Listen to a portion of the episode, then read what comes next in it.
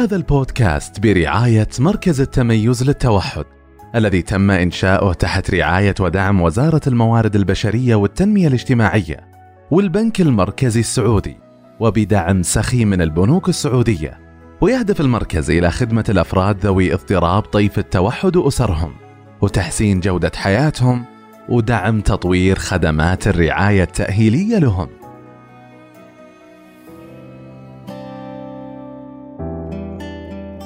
مرحبا جميعا. حياكم الله مستمعي بودكاست دردشة التوحد. معكم الدكتورة رفيق السدراني مشرفة قسم التوعية والمحتوى في مركز التميز للتوحد. ضيفنا اليوم الأستاذ مرزوق العتيبي رئيس مجلس مؤسسة سعي لتأهيل وتوظيف الأشخاص ذوي الإعاقة. إحنا سعيدين بتواجدك معنا اليوم أستاذ مرزوق.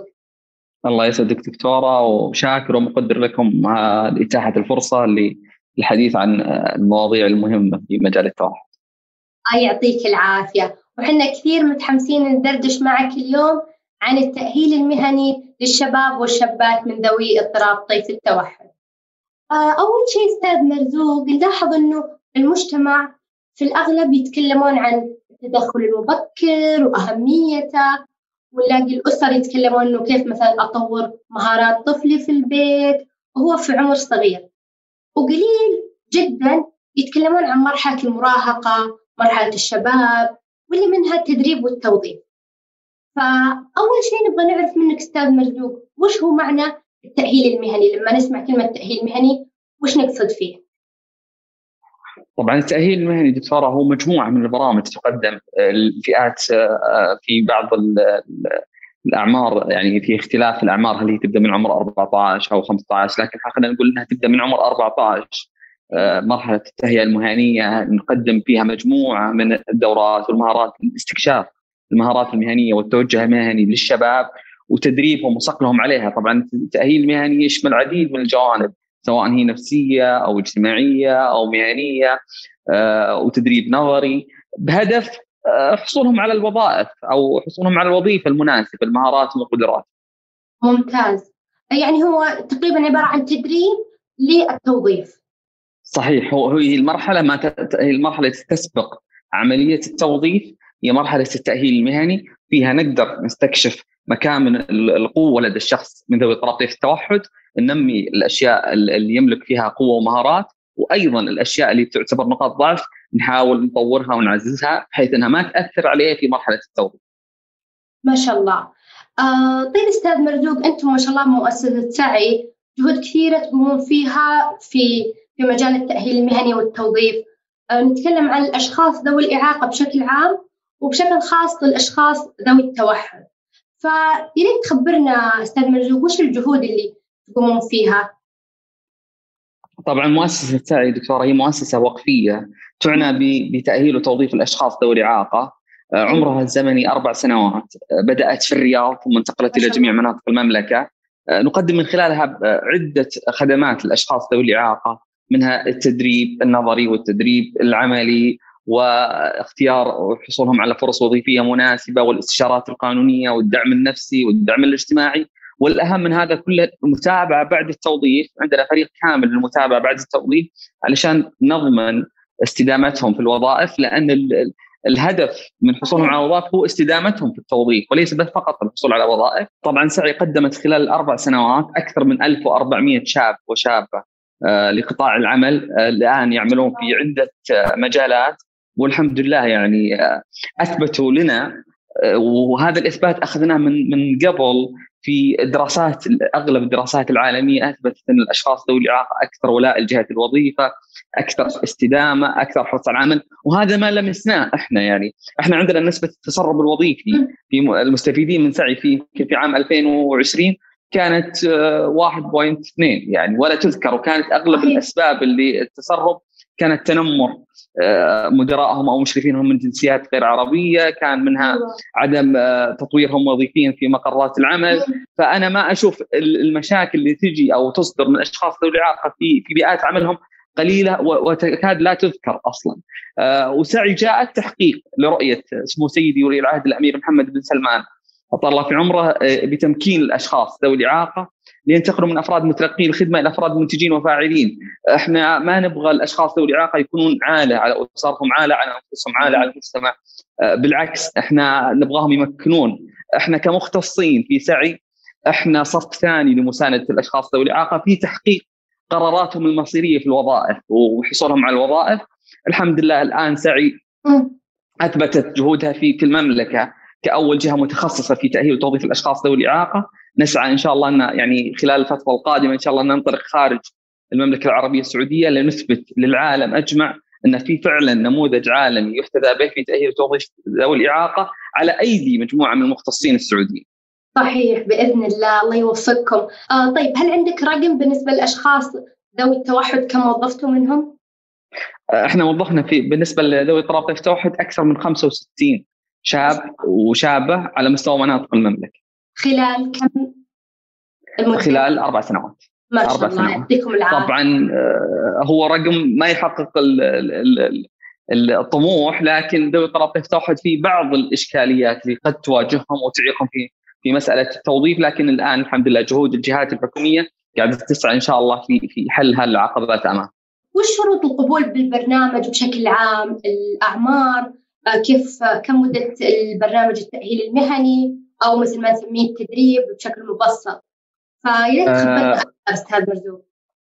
أبشر بالنسبة للشروط إحنا شروطنا يعني شوي مرنة إن العمر لازم يكون 18 سنة لأن هذا عمر التوظيف القانوني آه الشيء الثاني إنه يكون مستفيد من خدمات وزارة الموارد البشرية أو متصنف في وزارة الموارد البشرية والتنمية الاجتماعية كشخص من ذوي الإعاقة على أساس إنه يحصل على مزايا الخدمات التيسيرية في جهات العمل.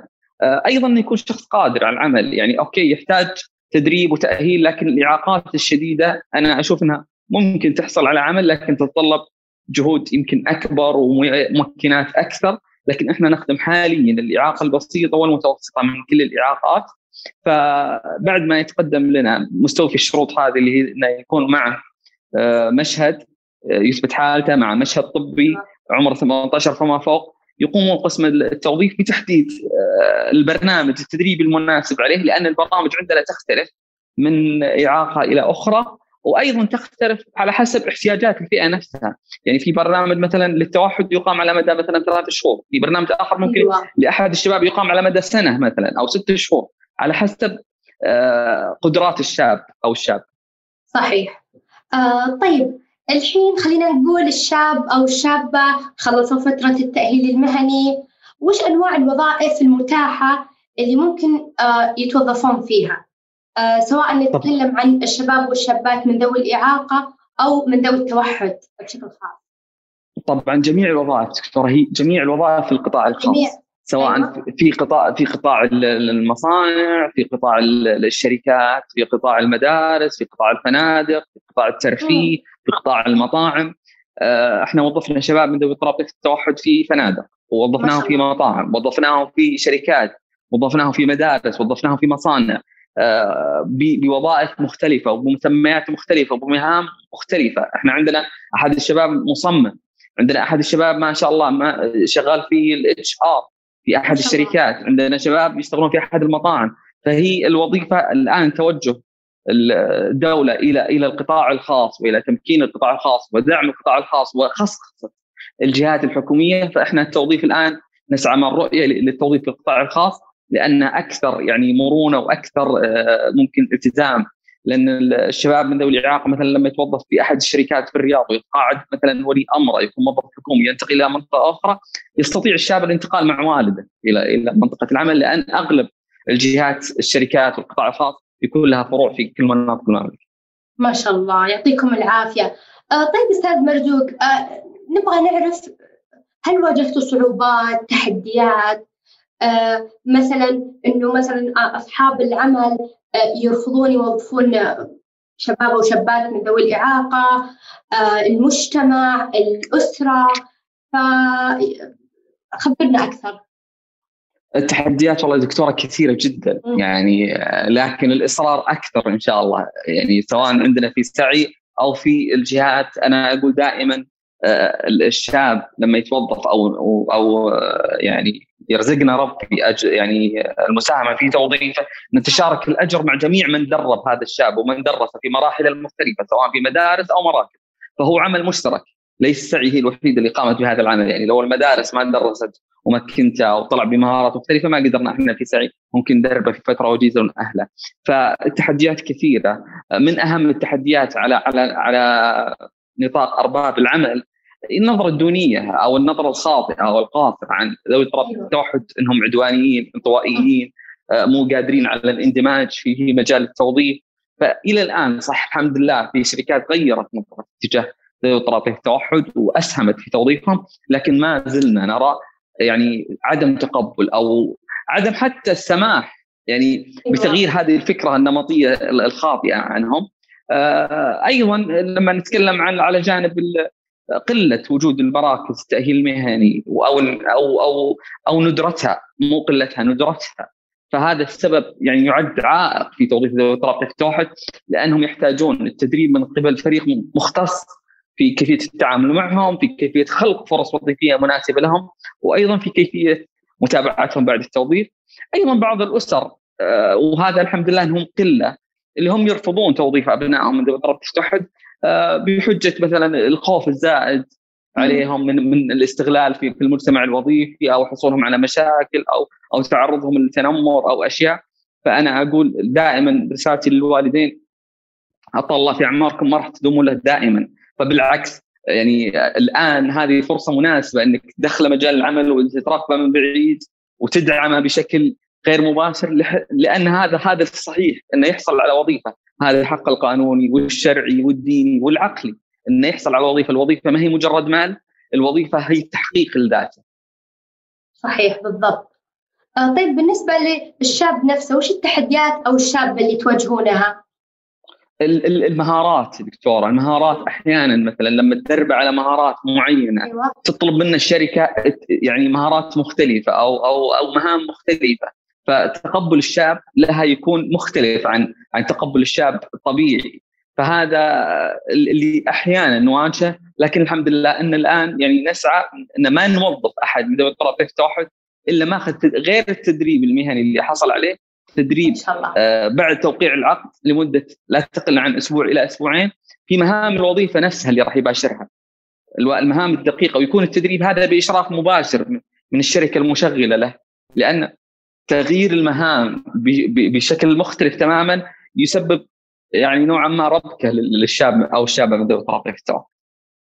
صحيح ما شاء الله عليكم يعني أنتم غير أنكم تأهلون مهني والتوظيف أنتم تشاركون بعد نشر التوعية.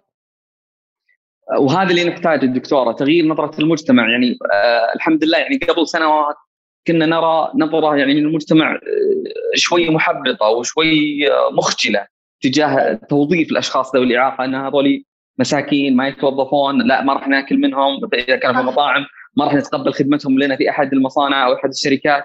الآن لا الحمد لله في تغير إيجابي لكن ما زلنا نطمح إلى أن المجتمع فعلا يحتويهم لأنهم في الأول والأخير هم أبنائنا أبناء هذا المجتمع. يعني إحنا ما جبناهم من كوكب آخر أو دولة أخرى هم أبنائنا. يعني هم عيالي وعيالك وجيراننا وأبنائنا وعمومتنا فلا بد علينا كمجتمع نتقبلهم على أساس نساعد أسرهم في إنهم فعلا يحققون الخطوة الأساسية في دمجهم في المجتمع من خلال التوظيف. صحيح، يعطيكم العافية، صراحة الحديث شيق وممتع معك أستاذ مرزوق ولكن وصلنا لنهاية حلقتنا لليوم، شكرا لك. الله يعطيك العافية دكتورة، أنا شاكر ومقدر لاستضافتكم. واتمنى فعلا أن قدرنا نترك أثر بسيط ورسالة للمجتمع بتقبل بجميع اطيافه بتقبل الشباب والشابات من ذوي اضطراب التوحد في مجال عملهم لأن دعمهم هو أساس النجاح. صحيح. ولا ننسى دائما آه، نشكر مستمعي بودكاست دردشة التوحد وقبل أن أختم أبغى نتذكر أن أطفال التوحد مثلهم مثل غيرهم راح يكبرون إن شاء الله فيحتاج يتعلمون ويتدربون على مهنة حسب إمكانياتهم وقدراتهم طبعا بحيث إنه هذه المهنة ممكن تمكنهم من تحقيق أو إن شاء الله راح تمكنهم من تحقيق طموحاتهم واستقلالياتهم قدر الإمكان. المستقبل المهني والتوعية فيه للأطفال ذوي اضطراب طيف التوحد مسؤوليتنا جميعا. والآن أعزائي المستمعين نشكر لكم متابعتكم وأتمنى تكونوا استفدتم من الحلقة. وبإمكانكم مشاركة الحلقة مع الأشخاص المهتمين من حولكم انتظرونا مع ضيوف مميزين في حلقاتنا القادمة وفي أمان الله.